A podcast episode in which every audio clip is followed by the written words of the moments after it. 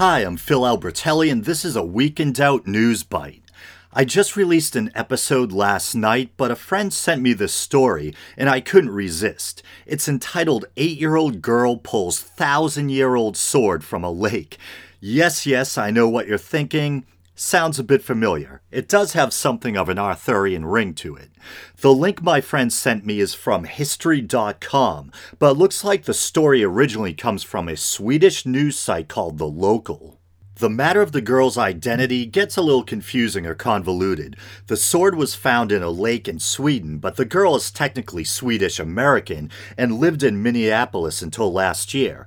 But anyway, her name is, I almost said Sega, but that's a, a video game company, Saga, as in the ancient Norse sagas. Saga Vanecek. And you have to admit that Saga is quite the fitting name for the discoverer of an ancient Scandinavian sword. I'll read a little bit from the history article. It's dated October 5th and it's by Becky Little. Sure, the story of King Arthur drawing Excalibur from the Lady of the Lake is pretty cool, but have you heard about the eight year old girl who pulled a sword that's at least a thousand years old out of a Swedish lake? The Swedish news site The Local reports that Saga Vanecek was playing in Viddenstern Lake this summer when she stepped on something that felt kind of like a stick. I picked it up and was going to drop it back in the water, but it had a handle and I saw that it was a little bit pointy at the end and all rusty, she told the local. I held it up in the air and I said, Daddy, I found a sword. When he saw that it bent and was rusty, he came running up and took it. The Yon Shopping lands, and you guys know how I'm notorious for my mispronunciations.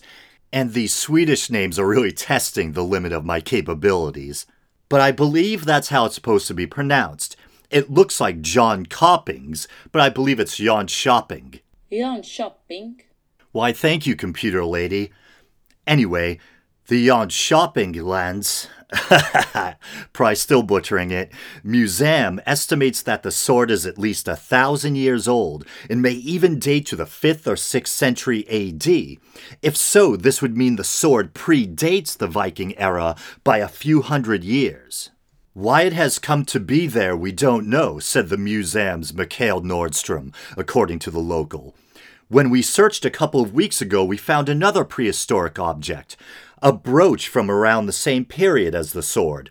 So that means we don't know yet, but perhaps it's a place of sacrifice. At first, we thought it could be graves situated nearby the lake, but we don't think that anymore. Saga, who is Swedish American and lived in Minneapolis until last year, had to keep her discovery a secret until the museum released details about it to the public. The only person she told besides her family in the museum was her best friend. When news of the sword broke on Thursday, she was finally allowed to tell her classmates. Her teacher celebrated the day with a party and played the TV and radio interviews Saga had conducted about the sword for the class. Her father told the local that some of his friends have joked that Saga's discovery makes her the Queen of Sweden. On Twitter, many others agreed. Ah, finally an end to our post election limbo, tweeted Carl Fridh Kleberg, I think, a reporter in Stockholm. Tell the political party someone else has been chosen by fate to form a government. Some even joked or hoped it made her ruler of the world. Other Twitter users, like Brooklyn based editor Emily Hughes, cautioned against this by recalling the words of Monty Python Strange women lying in ponds distributing swords is no basis for a system of government. Some, though, just couldn't get over how perfect the eight year old girl's name was for all of this. One Swede declared she will get a saga written about her, the Saga of Saga. So, as a lover of ancient medieval history and someone with an interest in Viking culture, although as stated in the article, this sword may very well predate the Viking era, I have to say I really loved this story and felt compelled to share it. And one amazing find for this young girl, pulling a thousand year old sword out of a lake. Those are some serious bragging rights there. I'm not a parent, but if my child found an ancient sword, I'd be pretty damn proud.